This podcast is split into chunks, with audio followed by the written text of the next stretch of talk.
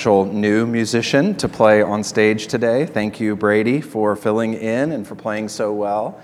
Very much appreciate that. Good job, man. It's almost like there's music in your genes or something. Don't know. Glad to be here this morning. Um, I have to admit, uh, being in a building with and studying God's Word with no AC reminds me of teaching in Nepal a little bit. Um, and so it's not quite as hot in here as it is over there when we teach, but um, it is uh, still God's Word and uh, just re- makes me remember those guys sitting there all afternoon, uh, just soaking up God's Word, taking notes, and passionate to learn about who God is and about His Word. And so um, I'm excited to, to jump into our text this morning. You can open up to Exodus 20.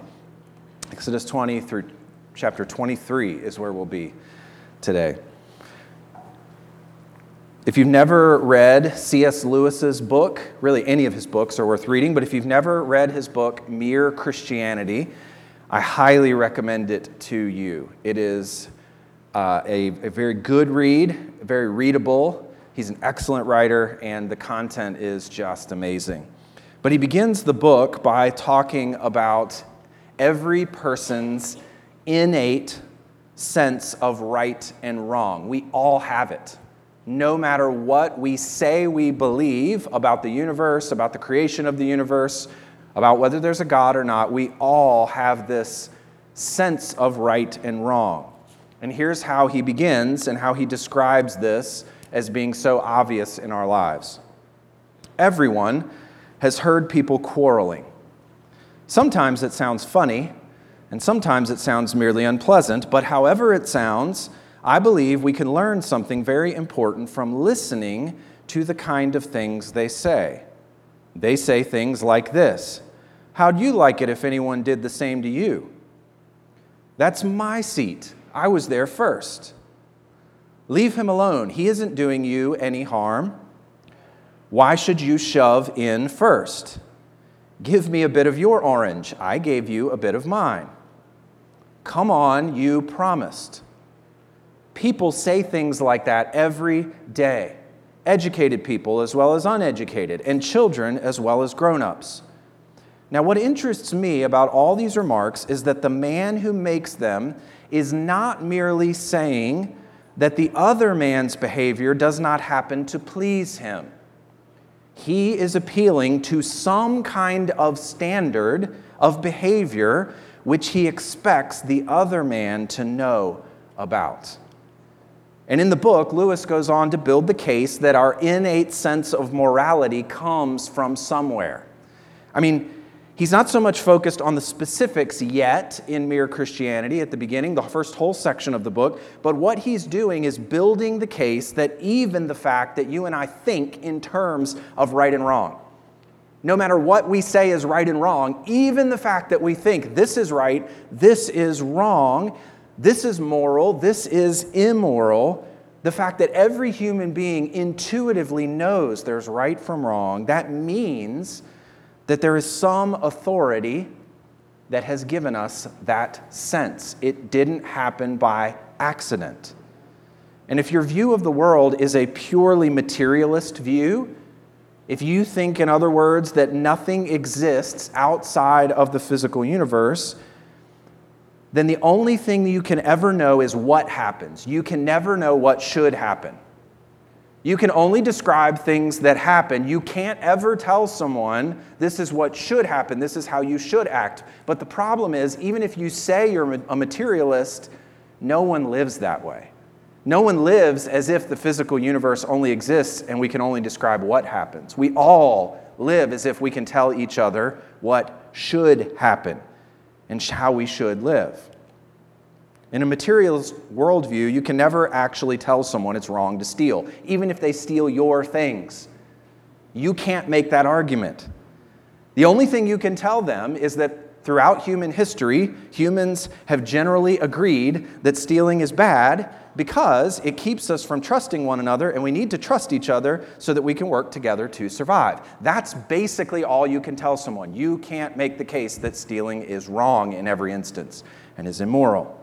You can't say it's a violation of a law written into reality and that you or I should not steal. The truth is, we all, every person believes that we should act this way and we shouldn't act that way. And the reason that that is true, the reason that we all believe that, is because, as Christians, we know this to be true that God has written His law into the structure of the universe. He's written His law onto our hearts, and He has revealed that law to us in His Word. And the law that He gives us in His Word is a reflection of His character. Here's the point of all of this the Bible is a profoundly moral document because the God who gave us the Bible is a profoundly loving person.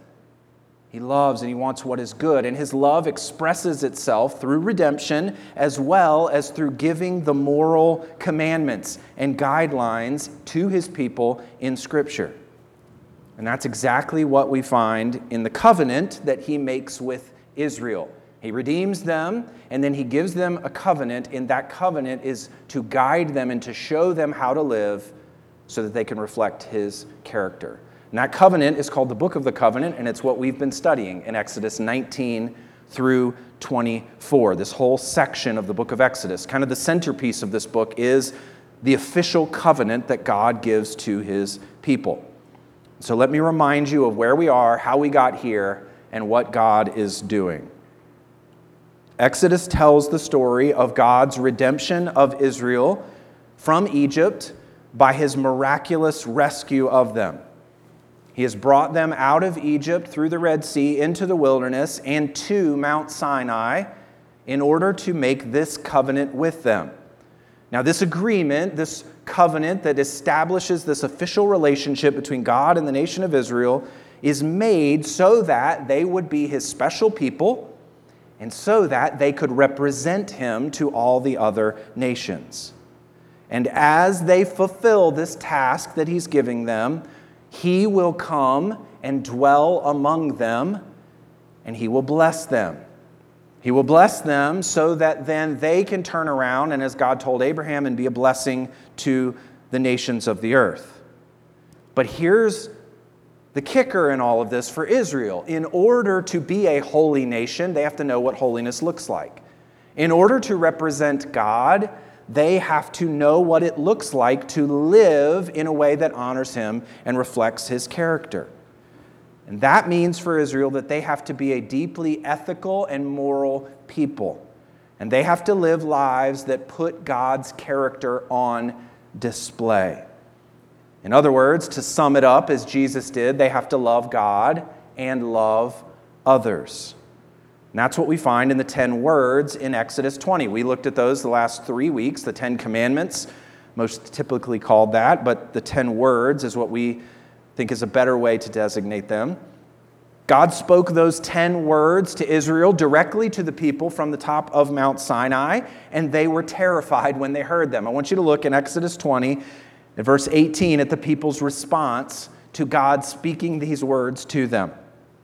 Now, when all the people saw the thunder and the flashes of lightning and the sound of the trumpet and the mountain smoking, the people were afraid and trembled. They stood far off and said to Moses, You speak to us, and we will listen, but do not let God speak to us, lest we die.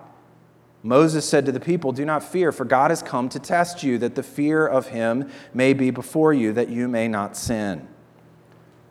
And then the dynamic of this all changes. Now, look at verse 21. The people stood far off while Moses drew near to the thick darkness where God was. And so God has given them these words so that they would not sin, so that they would live in holiness, and so that they could dwell with Him in His presence.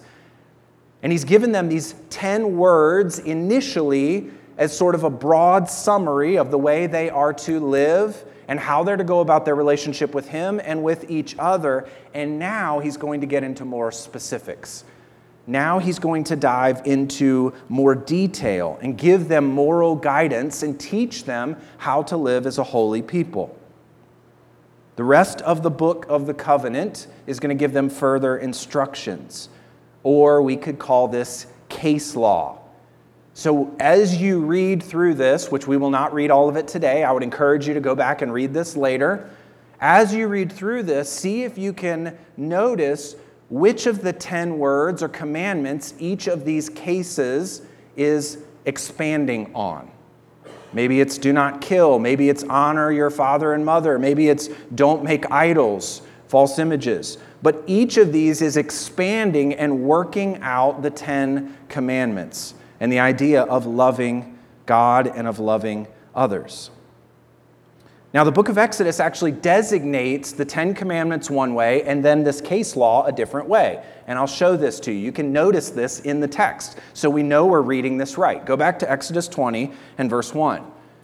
We talked about this for three weeks, but how are the Ten Commandments designated in the book of Exodus? Verse 1 And God spoke all these words, saying, and then he goes on. Now I want you to flip over to chapter 21.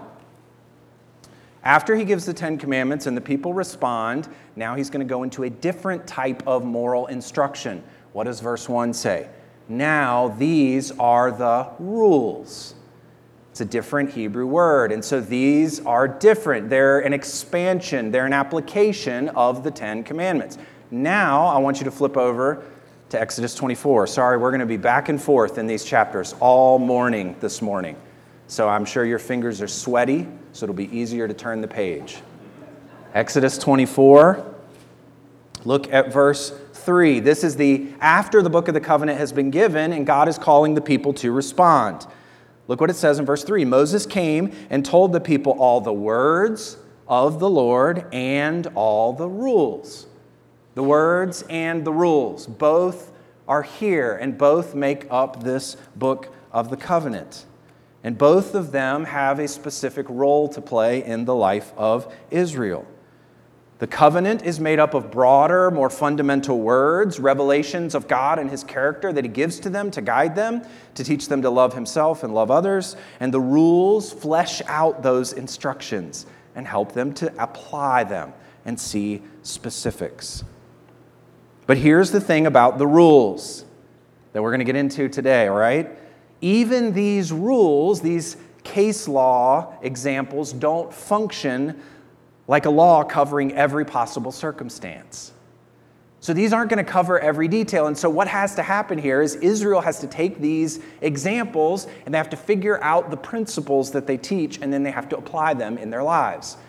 Remember back in Exodus 18 where uh, Jethro, Moses' father in law, helps him to appoint judges that's exactly the work that those judges would have been doing, applying the case law and helping Israel figure out how to live holy, ethical, and moral lives that represent God properly. And so they have to take these principles and they have to work them out in their daily lives. And these principles that Israel needed to know are what I want to draw your attention to today. We can learn a lot from this. I know Jewish law is not the most exciting part of Scripture to read. Everybody loses track in Exodus or Leviticus as they're going through the Bible in a year, right? Because you get into it and you're like, I don't, I don't, I'm not tempted to boil a goat in its mother's milk. I, that's not, you know. And so everybody loses track, it loses track here. But the specifics here are meant to draw us to the principles and there's much that we can learn of, about what it means to live holy lives. Now, I don't want to study this example by example and go through all of this together. I want you to go back and read these sections, these chapters on your own. And as you do that, I want you to take these five lessons that I'm going to give you this morning and I want you to look for them as you read back through these chapters. So I'm equipping you to go back and study these and read them on your own. That's the goal this morning, all right? So, five lessons. Here's what we're going to learn from these chapters, and we'll look at different examples, we'll go through them. Five lessons that guide our application of God's truth to life. These are the big ethical principles that we draw out of this that God wanted Israel to understand and how he wanted them to relate to himself and to others. Five lessons that guide our application of God's truth to life. First one of these is we remember that ethics, how we live, choices we make, how we spend our lives in, in choosing right or wrong, ethics are rooted in redemption. I cannot remind you enough of how important this is. This is the whole structure of the book of Exodus This is the way our salvation works now in the new covenant. Ethics, right and wrong, morality, how we live our lives is always, always, always rooted in redemption. Your pursuit of holiness is rooted in God's work on your behalf through the Lord Jesus Christ. And we see that pattern in Exodus. Over and over again, God reminds Israel this that their pursuit of holiness, their status as a holy people, set apart for Him, a kingdom of priests, happens to them because they have been delivered and he is continuing to work out that redemption and that change in them. Remember Exodus 20 and verse 2. You can look there. I am the Lord your God who brought you out of the land of Egypt, out of the house of slavery. Notice, interestingly enough, how the rules section of the covenant begins. I want you to turn to chapter 21 and verse 2 of all the situations to start with, God chooses to discuss a person who is in slavery. Look at 21, 2 through 6. I'm going to read this and then we'll talk about it and why it's first. When you buy a Hebrew slave, he shall serve six years, and in the seventh he shall go out free for nothing. If he comes in single, he shall go out single. If he comes in married, then his wife shall go out with him. If his master gives him a wife and she bears him sons or daughters, the wife and her children shall be her master's, and he shall go out alone. But if the slave plainly says, I love my master, my wife, and my children, I will not go out free, then his master shall bring him to God.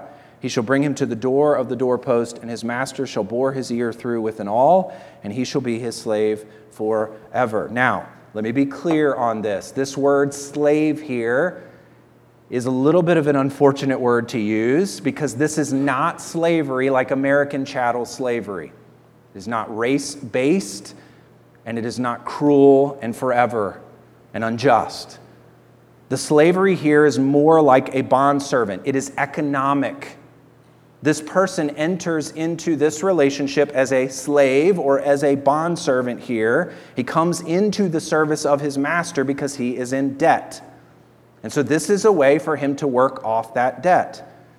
And it's amazing here that God begins these rules by talking about the freedom of this slave. He, the debt only goes on so much, and he is to be freed by his master at the end of six years. There is a limit to this. Slaves could not be kept indefinitely. But you can see here that if the slave loves his master, the bondservant loves his master, he can choose to stay in his service. What does that sound like? It sounds like a transfer of service from Pharaoh, who was a cruel master, to a good and loving master in the Lord. And so God begins this section this way to help Israel remember their enslavement, the cruel enslavement that they had to Egypt, to Pharaoh, and to teach them about His goodness as a loving master and their service to Him. Ethics, the way they live, is always rooted in redemption. I want you to notice later on in this case law section, chapter 22, verse 21, look here. You shall not wrong a sojourner. That a refugee is that word. A sojourner or oppress him. Why? For you were sojourners in the land of Egypt. Look at chapter 23 and verse 9. You shall not oppress a sojourner. You know the heart of a sojourner, for you were sojourners in the land of Egypt. He uses the word mistreat here to describe what Israel should refrain from when dealing with sojourners or refugees, because that's the same word that was used of Egypt's treatment of Israel mistreated them, they were cruel to them. And so God says, listen, in all of your actions toward others, particularly sojourners or refugees here, you need to remember what God has done for you and then live out of that. You live in response to your redemption and the way you treat other people, particularly the poor and the marginalized, matters because there's a reflection and it flows out of your redemption that the Lord has brought to you. Think of it this way ethically in our lives. It's like the story of the unforgiving servant in the New Testament. I think that Dr. Miller preached about this just a few weeks ago here at WBC. But to remind you of that story, because it is a shocking and amazing story that should reshape the way we live our lives morally. One servant had amassed a debt that was so monumental that it would have taken him several lifetimes to pay that back. And in a shocking there's no other word to describe it. In a shocking display of grace and of pity, his master sees that mountain of debt that can never be repaid, and at a personal loss, the master simply forgives him of that debt and lets him go free from his financial obligations. And then that servant, who had just been forgiven all of this debt, walks out finds a man who owes him a much smaller debt, and rather than forgiving as he has been forgiven, rather than doing that, he throws the man in prison. And I think we're supposed to read that story and obviously rejoice in God's grace, but also think at some level, what has to go wrong in a person's heart to simply miss the hypocrisy of being forgiven and being unable to forgive another? And that's meant to draw us back to the forgiveness and the redemption that we have in Christ, and then to live out of that in the way we treat other people, in the way we exist with other people. And so, if you find yourself having a difficult time pursuing holiness in some area, whether it's forgiveness or some other area, remember your redemption. Go back to your forgiveness of sins and let that compel you to obedience to God's commands. Second lesson we value justice. Five lessons that guide our application of God's truth to life. We remember that ethics are always rooted in redemption, and then secondly, we value justice. Now, this is simply stated here, right? This little phrase, but it's impossible to read this section of case law to Israel it's impossible to read this and to come away thinking that God doesn't care about justice in Israel's society and in their lives. Over and over again. I would say this is a dominant theme in this section. Over and over again. In these examples, Israel was taught to be fair, to be just, and to be exacting in how they work out justice and make sure it is done. And two different types of justice are touched on here procedural justice and restorative justice, retributive justice. What do I mean by that? Procedural justice. Look at 23, verses 1 to 3. This is talking about how accusations of wrong are handled, the justice system the way judgments are made is procedural justice. Look at chapter 23, verses 1 to 3. You shall not spread a false report. You shall not join hands with the wicked man to be a malicious witness. You shall not fall in with the many to do evil. You shall not bear witness in a lawsuit, siding with the many, so as to pervert justice. Nor shall you be partial to a poor man in his lawsuit. And so you've got both sides there. You've got many different ways that justice can be perverted. Don't just assume the poor person's right, but don't fall in with the many. Don't accept a false witness. Instead, be intentional about your procedural justice. Give this person a fair and a just shake at it. So, procedural justice is one thing that God is passionate about here with Israel. Another one is restorative or retributive justice. Look at chapter 21, verses 22 to 25. When men strive together and hit a pregnant woman so that her children come out, but there is no harm, the one who hit her shall surely be fined, as the woman's husband shall impose on him, and he shall pay as the judges determine. But if there is harm, then you shall pay life for life, eye for eye, tooth for tooth, hand for hand, foot for foot, burn for burn, wound for wound, stripe for stripe. All right, now let's talk about this eye for eye thing, right? I know you've all heard this before. Jesus talks about it a little bit in the New Testament. This has often been viewed, probably by secular people, maybe by some Christians, as sort of a barbaric, brutal, and primitive way of enacting justice. You poke my eye out, I get to poke your eye out, right? That's the way people view this quite literally. And here's the thing there's really no indication that this is meant to be taken literally. You bruise someone, they get the chance to bruise you. You just sort of stand there and wait, and they hit you and bruise you, just like you bruise them. That's not how this is meant to be taken. That's not the principle that this is teaching. How do I know that? Well, the verses before this and the verses after this don't apply this rule literally. Look at verses 18 and 19. When men quarrel and one strikes the other with a stone or with his fist, and the man does not die but takes to his bed, he's clearly injured physically then, if the man rises again and walks outdoors with his staff, he who struck him shall be clear. Only he shall pay financial retribution. He shall pay for the loss of his time and shall have him thoroughly healed. It's not taken literally. The point is, there is an exacting measure of justice that is done. Look right after this at verse 26.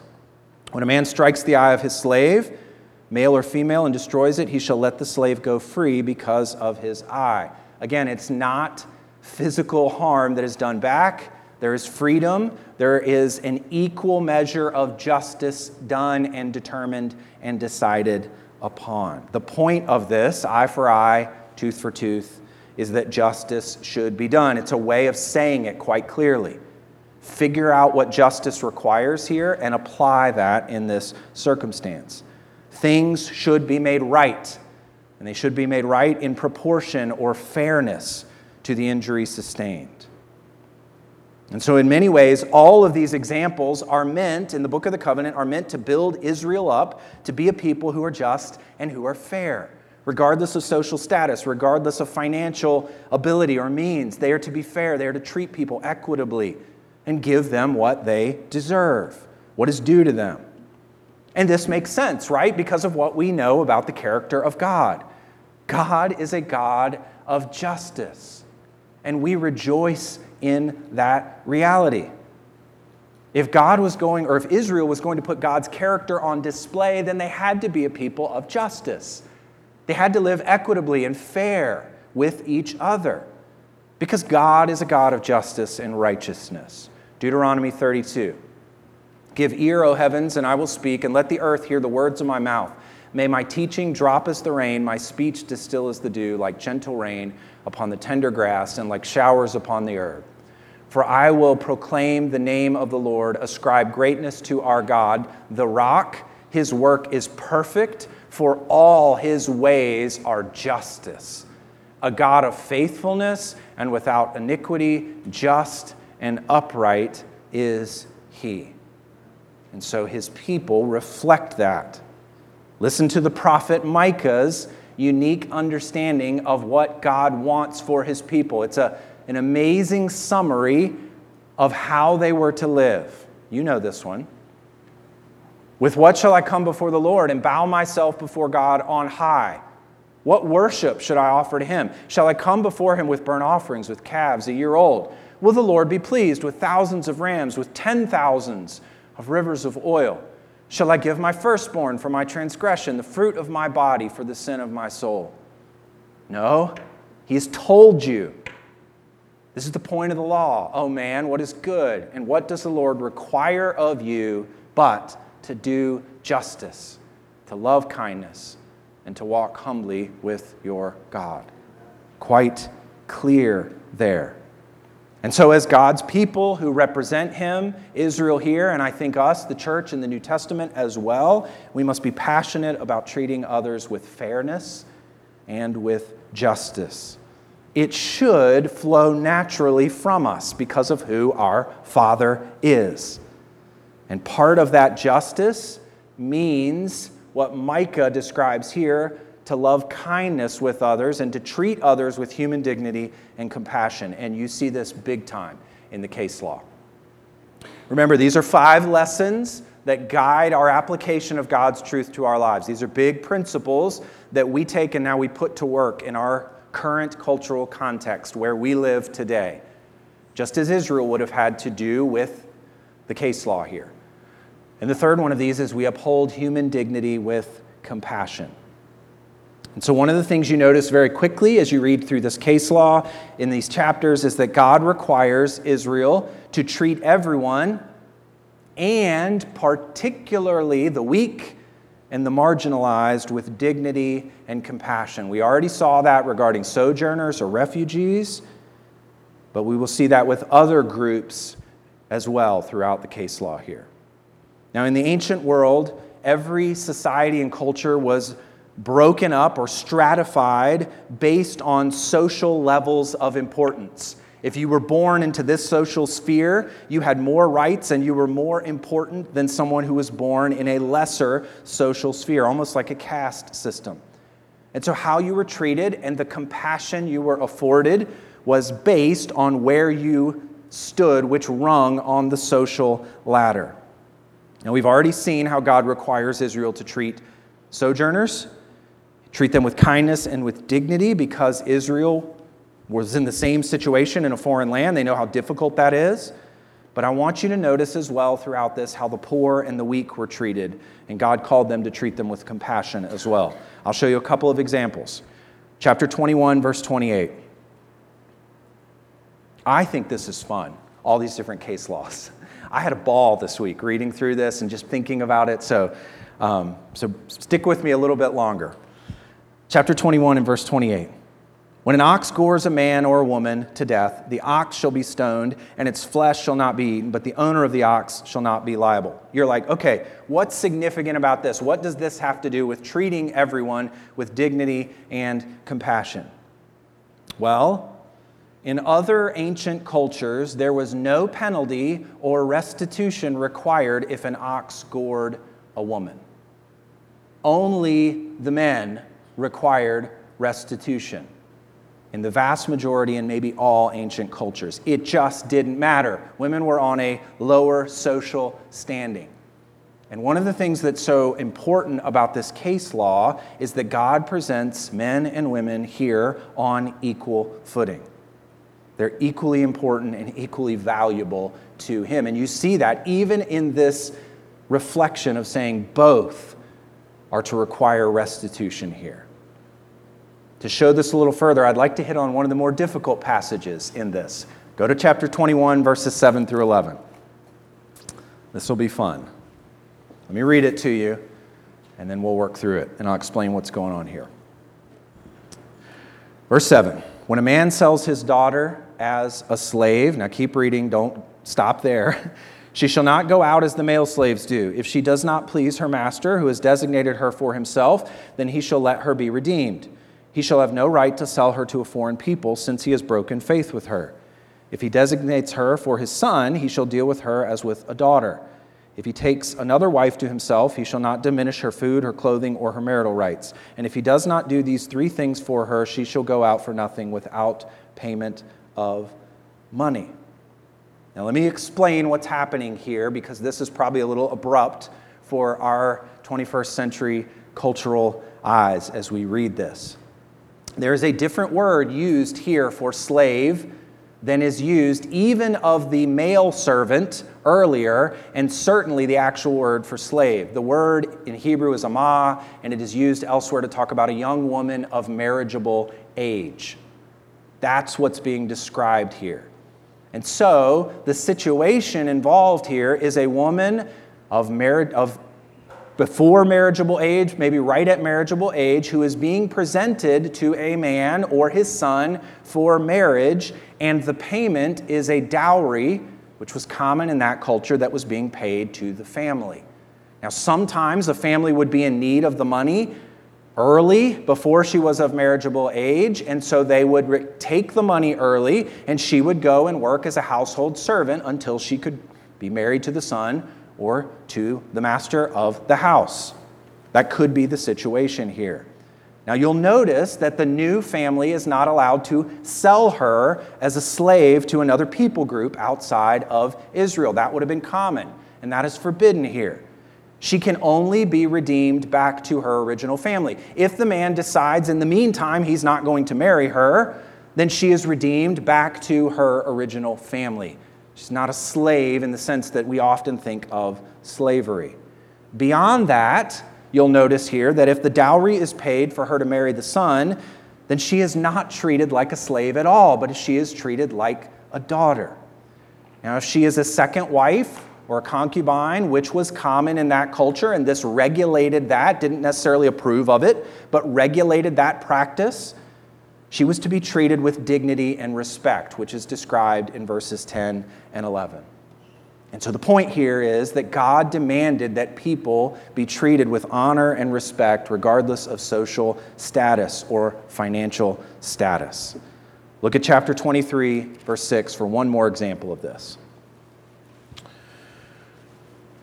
You shall not pervert the justice due to your poor in his lawsuit. Keep far from a false charge, and do not kill the innocent and righteous, for I will not acquit the wicked. And you shall not, and you shall take no bribe for a bribe blinds the clear sighted and subverts the cause of those who are in the right. God's people were to value justice and they were to uphold human dignity and compassion, with compassion. That is an underlying moral principle for them as they live. Next, almost there. We pursue right motivations and right actions. Oftentimes, we don't think about the Old Testament law teaching right motivations, but it does everywhere. It emphasizes how important they are.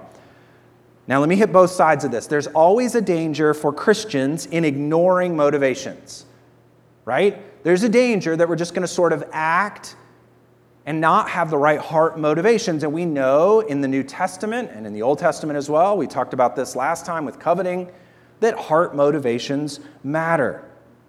And so at times we can act without any affection or love behind it. That is a problem.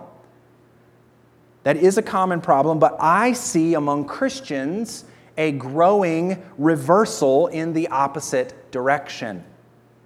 Sometimes Christians think, because of our emphasis on the heart, that motivation or intention is all that matters. If I just intend the right things, then the action is less important than the intention. I can't tell you how many times I've heard Christians say, and I'm not just talking about children here, well, that wasn't my intention, or I didn't mean to. That's a big one. Intention is part of the equation, there is no doubt about it. An ethical, a right action is made up of both the action and the intention. God values both of those. And you can see that clearly in this passage. Look at chapter 21, verses 12 to 14. Whoever strikes a man so that he dies shall be put to death. But if he did not lie in wait for him, but God let him fall into his hand, then I will appoint for you a place to which he may flee. But if a man willfully attacks another to kill him by cunning, you shall take him from my altar that he may die. There is a difference in outcome here when the motivation for the action is good or is not ill toward that person. But there's still restitution that needs to be made when a person inadvertently harms another. Chapter 22 and verse 5. Look over there. If a man causes a field or vineyard to be grazed over, or lets his beast loose and it feeds in another man's field unintentionally, he didn't intend, he wasn't trying to harm his neighbor, he shall make restitution from the best in his own field and in his own vineyard. Here's the point for Israel and for us as well holiness requires both right motivations and right actions. I know you didn't mean to, it wasn't your intention, it was often not mine either.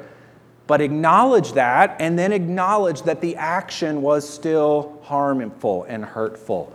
And repent of the right or the wrong action, even if you had the right motivation, and the flip side as well. Both are important, and you pick that up in the Old Testament law. Lastly, number five, five lessons. We remember that ethics, how we live, is, are always vertical. It's always vertical. As you read through this passage, you, you find lots of examples of human to human interaction, getting into the specifics and details of life among the people in the land. And a lot of what we have talked about deals with horizontal relationships, but ethical choices, how you live, how we treat one another, that is always tied to one's view of God and one's relationship with God. It always flows out of that. Right in the middle of these, this list of case laws, look at chapter two, 22, verse 31. You read this the first phrase of this You shall be consecrated to me. I mean, you could place that as a summary over this entire section. Set apart for God. That's the whole point of all of this. Israel is to be set apart to God, his holy people, his kingdom of priests. They are to live out of a holy love to God and devotion to him. And many of these laws do address Israel's relationship to God. When you go back, when you go back and read all of these later on today or this week, chapter 23 deals with the Sabbath, which is obviously talking about their relationship with God and honoring Him. God's compassion is talked about in chapter 22, verses 26 and 27. Look there with me. If, you, if ever you take your neighbor's cloak in pledge, you shall return it to him before the sun goes down for that is his only covering, and it is his cloak for his body, and what else shall he sleep? And if he cries to me, I will hear. Why? For I am compassionate. The way you treat this poor man who only has one cloak should be a reflection of God's compassion and his character. The whole section, all of these case laws begin by addressing how Israel worships God. Go back to chapter 20 and verse 22. It begins here with a discussion about altars and how they are to approach God. Chapter 20, verses 22 to 26. And the Lord said to Moses, Thus you shall say to the people of Israel, You have seen for yourselves that I have talked with you from heaven. You shall not make gods of silver to be with me, nor shall you make for yourselves gods of gold. An altar of earth you shall make for me, and sacrifice on it your burnt offerings and your peace offerings, your sheep and your oxen. And then here's the key part of this In every place where I cause my name to be remembered, I will come to you and bless you. If you make me an altar of stone, you shall not build it of hewn stones. For if you wield your tool on it, you profane it. That was done in pagan cultures to worship false gods.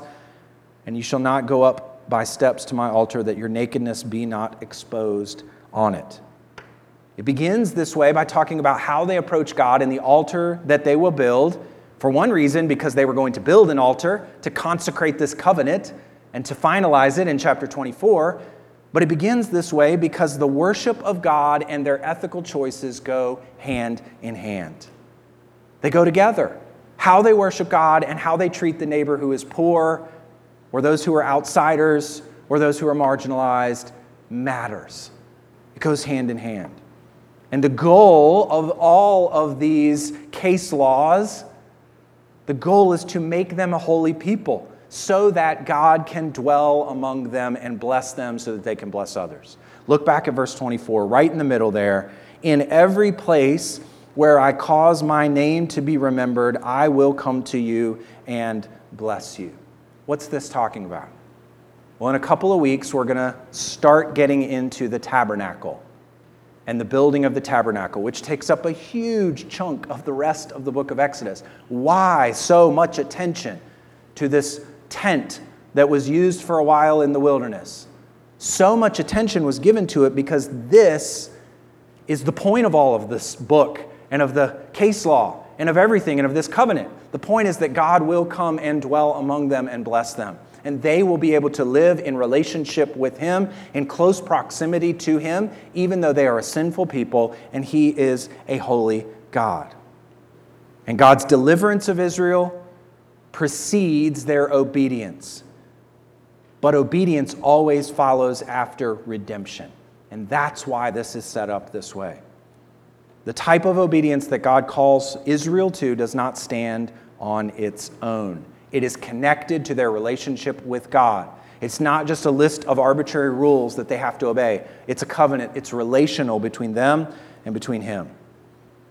It's necessary for them, and it, the end result of this is glorious.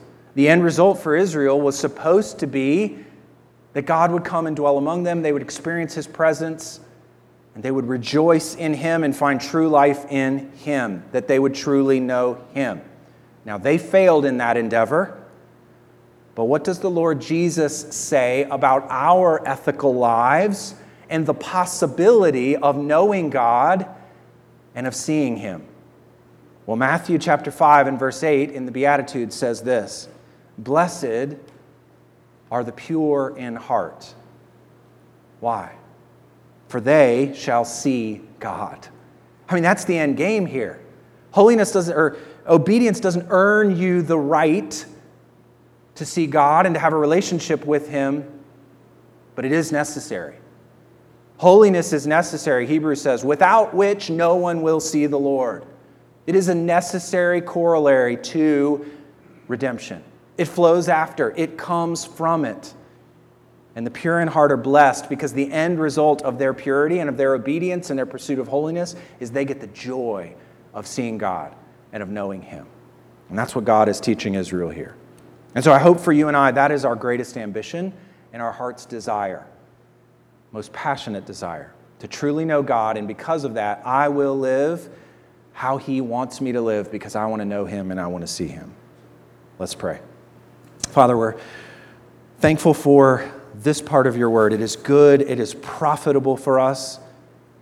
It teaches us how to live. It teaches us about your redemption of us and what the goal of your redemption is to make us a holy people. This teaches us these principles that guide our ethical lives today, that guide our interaction with one another within the church, that even guide how we treat and relate to people outside of the church because they're a reflection of your character. And so I pray that you would guide us in wisdom to love you to want to know you, and then as a, as a result of that, to live in a way that honors you and finds delight in your character as a reflection of it. We thank you for all you've done. We thank you for this passage. It's in Christ's name we pray. Amen.